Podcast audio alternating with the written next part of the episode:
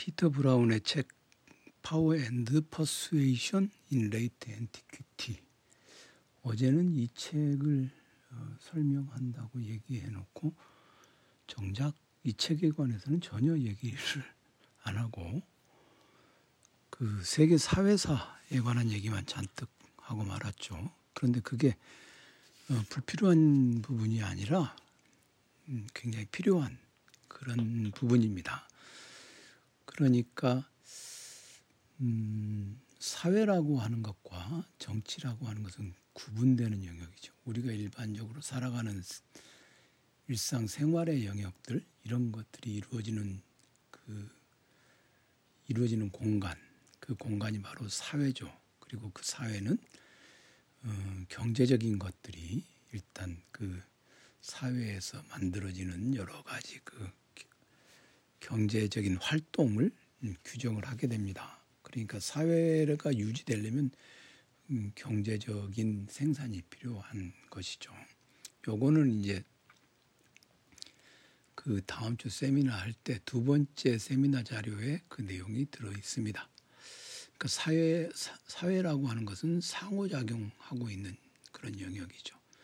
지금 제가 이게 피터 브라운 책을 거론하는 이유는 앞서 이제 피터 브라운의 이 고대 후기에 관한 작업들을 그 음, 오스터 한멜이 이야기했기 때문에 그렇기도 하지만 사회라고 하는 것과 정치, 군사, 경제, 문화 이런 영역들이 어떻게 맞물려 돌아가는가 이런 것들을 좀 알아둘 필요가 있어요. 그러니까 사회사를 쓴다고 하는 것은 그것 자체로 독립적인 하나의 영역이기도 하지만 동시에 어, 정치사 그리고 정치 사상사 그리고 문화사 이런 것들하고도 긴밀하게 연결되어 있는 지점이 있습니다. 자, 다시 얘기를 하겠습니다. 일단 그 사회와 경제는 긴밀하게 서로 연결되어 있고 동시에 그 사회 속에서 일어나고 있는 모든 행위, 인간 행위자들의 그런 행위들은 사회적 규범에 의해서 통제가 되죠. 그리고 규율된다고 할 수도 있고 조절된다고 할 수도 있습니다. 그런데 그런 것들은 일정한 그 환경, 밀리우라고 하는 것에 의해서 이제 규정이 될 수 있겠죠. 그러니까 이걸 이제 그 도이치의 사회학자 마리오 라이너 레프지우스는 이걸 이제 사회적 도덕적 환경이다 이렇게 얘기를 하지 않습니까? 그러니까 여기서 이제 도덕적이라고 하는 말들은 이제 종교적 규범이라든가 또는 전통적인 관행 이런 것들에 의해서 형성된 관습을 포함합니다. 이게 바로 이제 사회적 행위를 조절하고 규율하는 문화적 개념과 규칙이 되죠. 이런 것들이 이제 정치의 영역으로 반영이 되어서 법률화되고 그것이 법률화되면 보편적으로 적용되는 하나의 법 질서가 되죠. 그리고 그것을 만들어내는 것이 바로 이제 어, 정치 영역입니다. 다시 말해서 사회와 도덕 그리고 문화 이것과는 다르게 좀 더 형식적으로 형식적으로 법적인 형식을 띠고 있는 그런 것에 의해서 움직여가는 영역이 정치적인 영역이죠.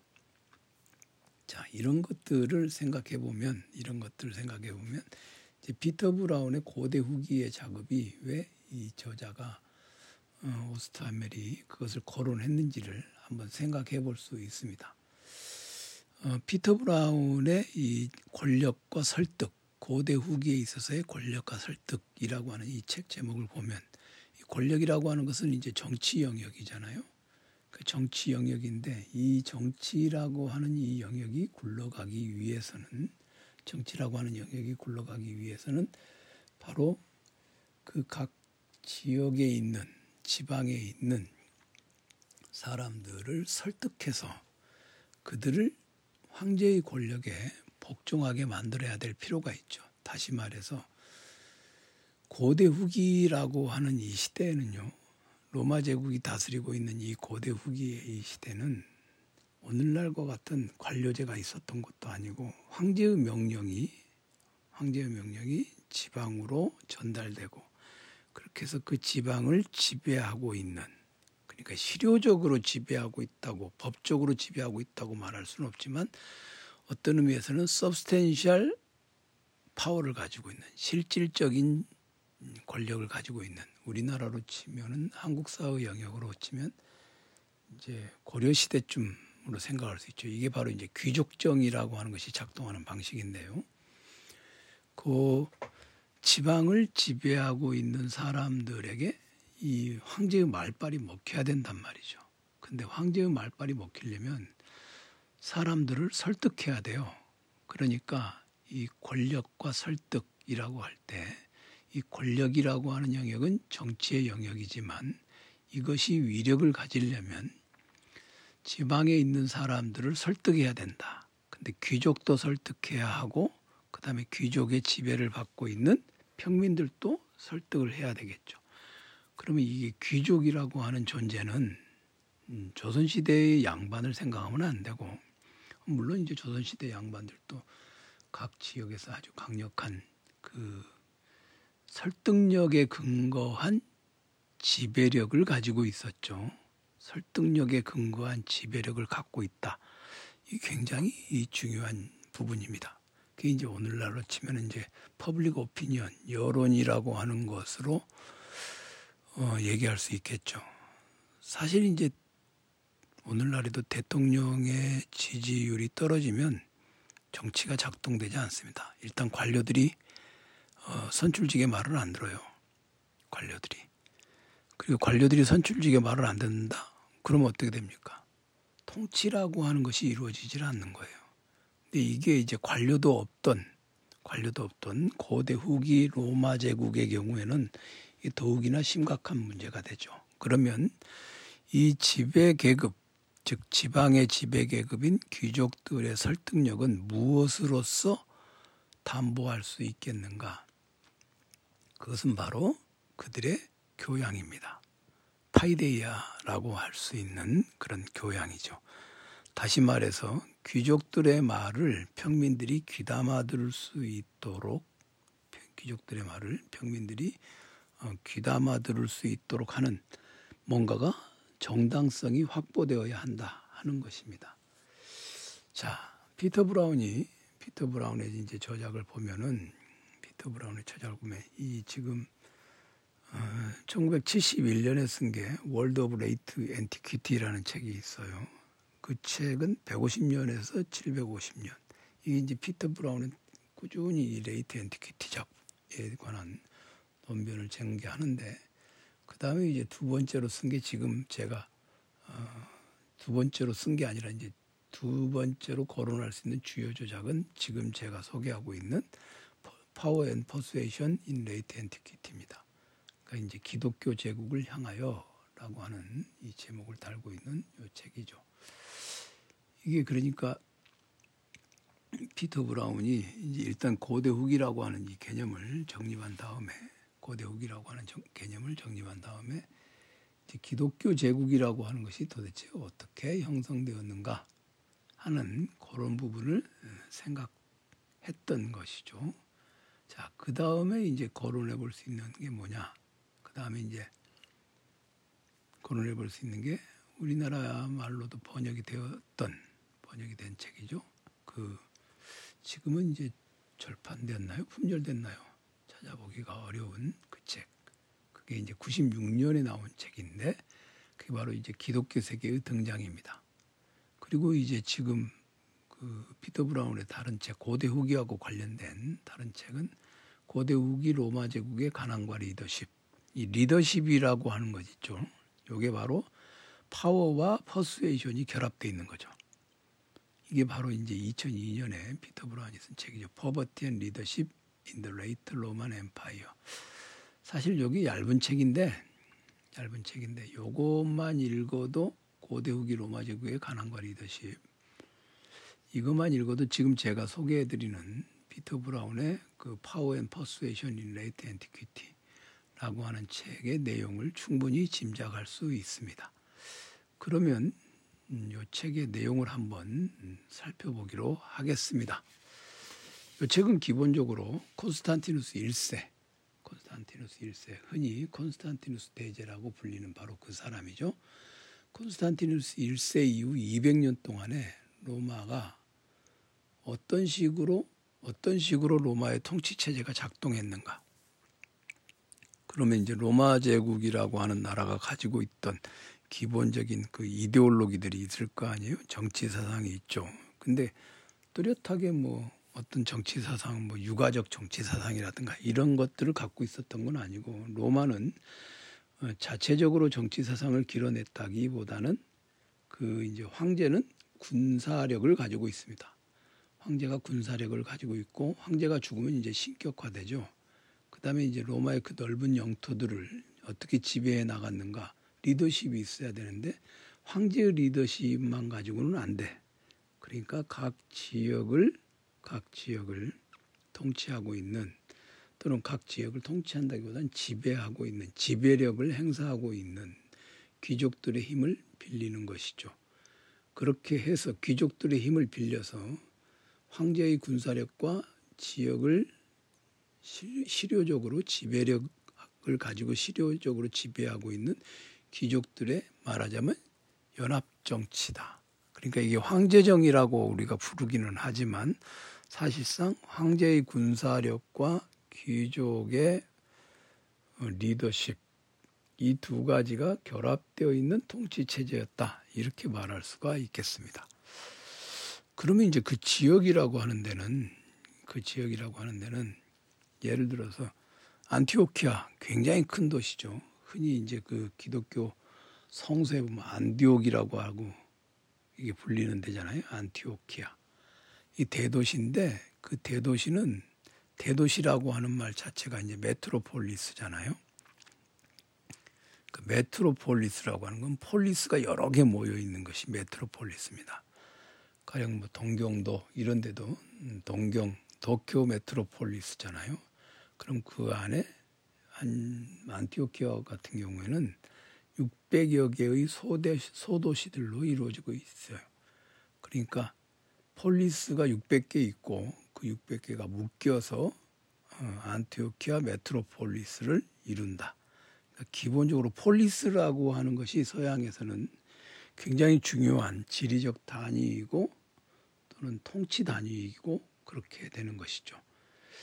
그러면 이제 그 지역에서는 그 지역에서는 그 그런 조그마한 소도시들도 그렇고 이 소도시 얘기가 나왔으니까 잠깐 옆, 옆으로 세서 얘기해 보자면 그 피터 브라운의 그 중요한 업적 중에 하나가 이제 히포의 아우구스티누스, 아우구스티누스에 관한 연구이지 않습니까? 근데 아우구스티누스가 그 히포의 주교로 있을 때 그 도나투스파라든가 이런 사람들의 이단들과 그 이단들과 굉장히 강력한 투쟁을 벌였죠.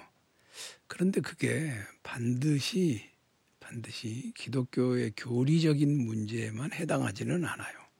그 도시의 지배력, 즉 설득력을 확보하는 문제가 굉장히 강력하게 있었죠. 그런 측면에서 보면은 그 당시 이제 그 이단과의 투쟁이라고 하는 것이 음, 완전 신학적인 문제만은 아니었다는 것을 뚜렷하게 알 수 있습니다.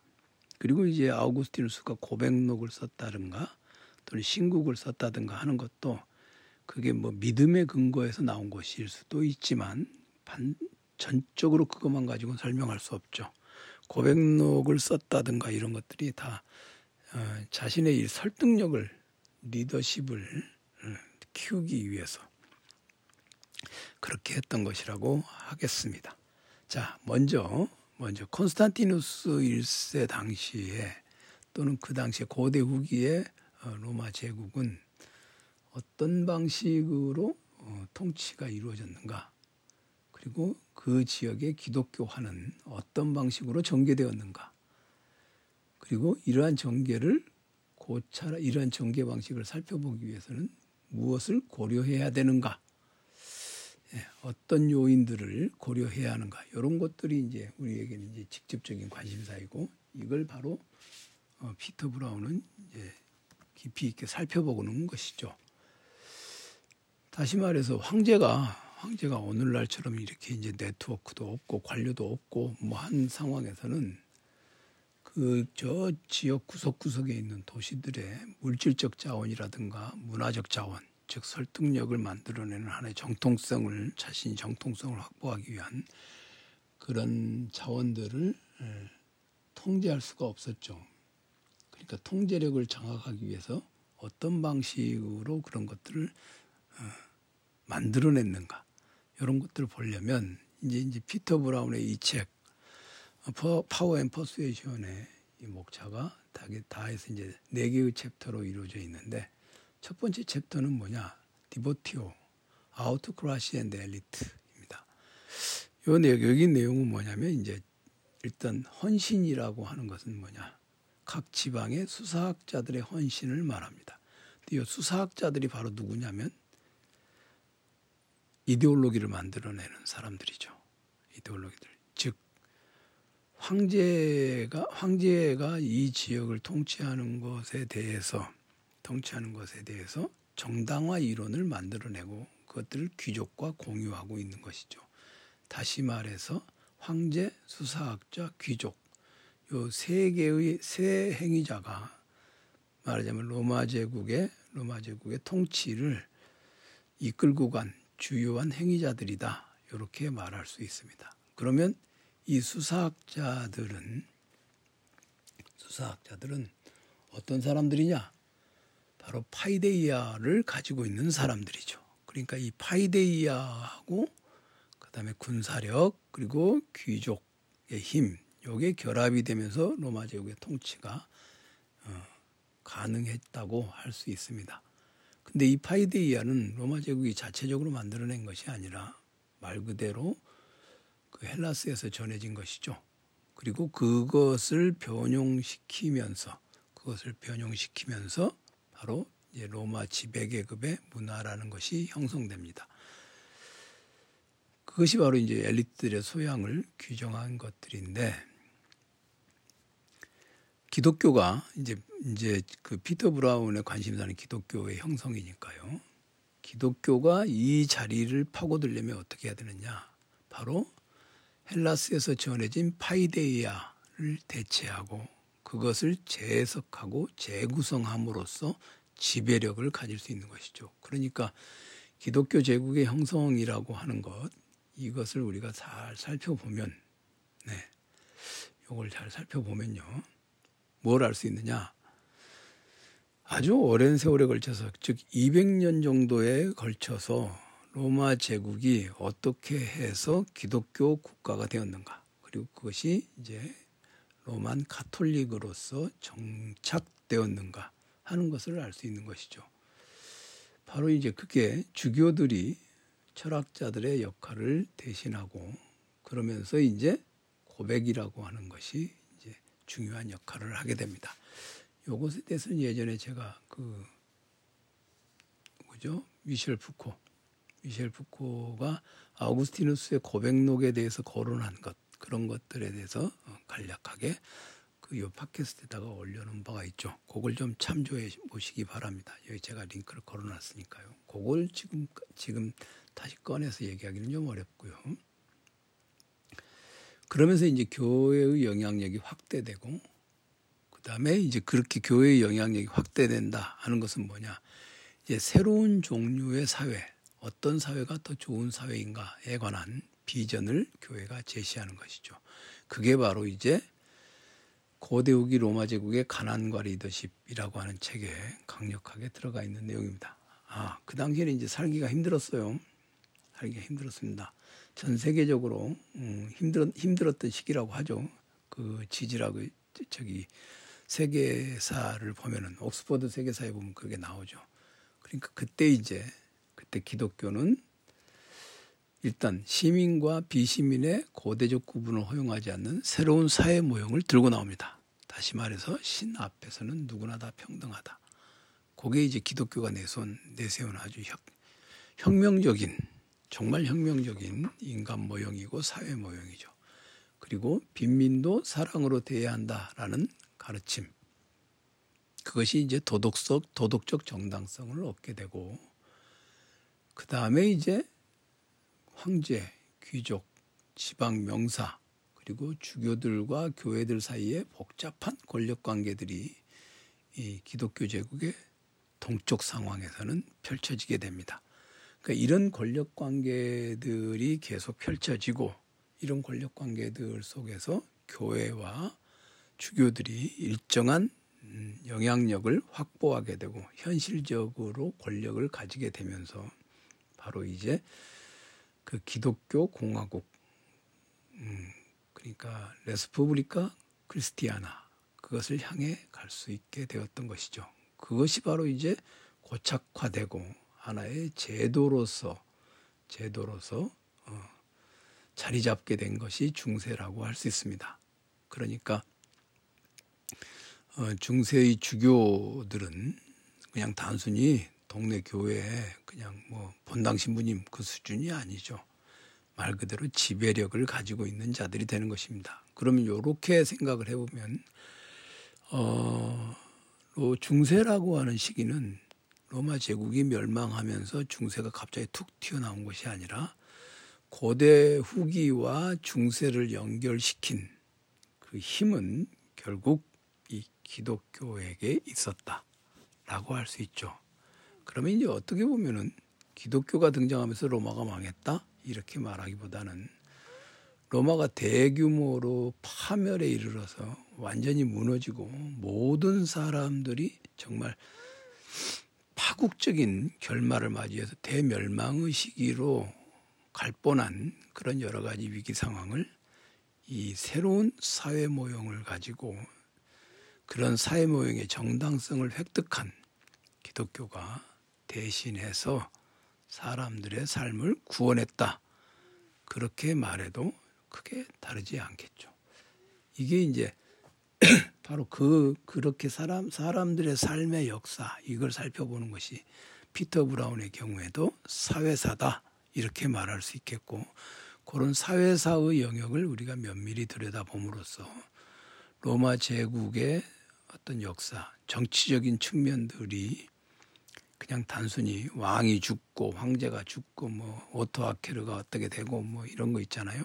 그 뒷면에 놓여 있는 그런 부분들을 알게 됨으로써 우리가 정치사로만 즉 황제가 폐위되고 그다음에 게르만 용병대장이 뭐 쳐들어오고 하는 그런 군사적인 싸움 그런 것들만으로는 온전히 이해할 수 없는 그런 사회적인 변화를 알 수 있겠죠. 그리고 그렇게 사회적인 변화를 알, 알므로 해서 그 당시에 전 총체적인 레짐의 변화, 레짐 체인지도 우리가 충분히 이해할 수 있게 됩니다.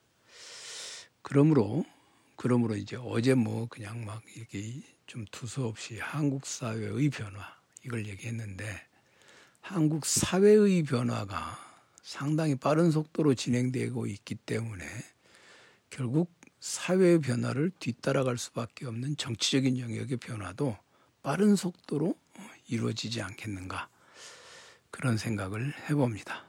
어제가 12.12 반란이 있었던 날이죠. 오늘이 이제 아, 어제 그제군요. 제가 오늘 이제 12월 14일입니다.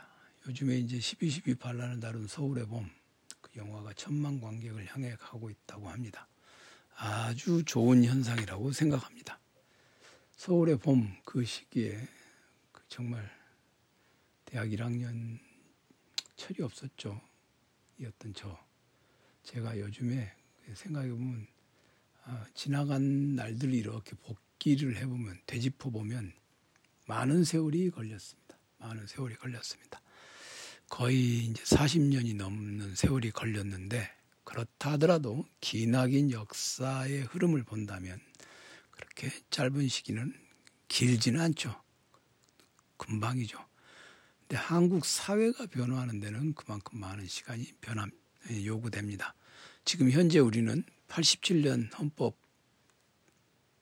근거한 음, 국가죠.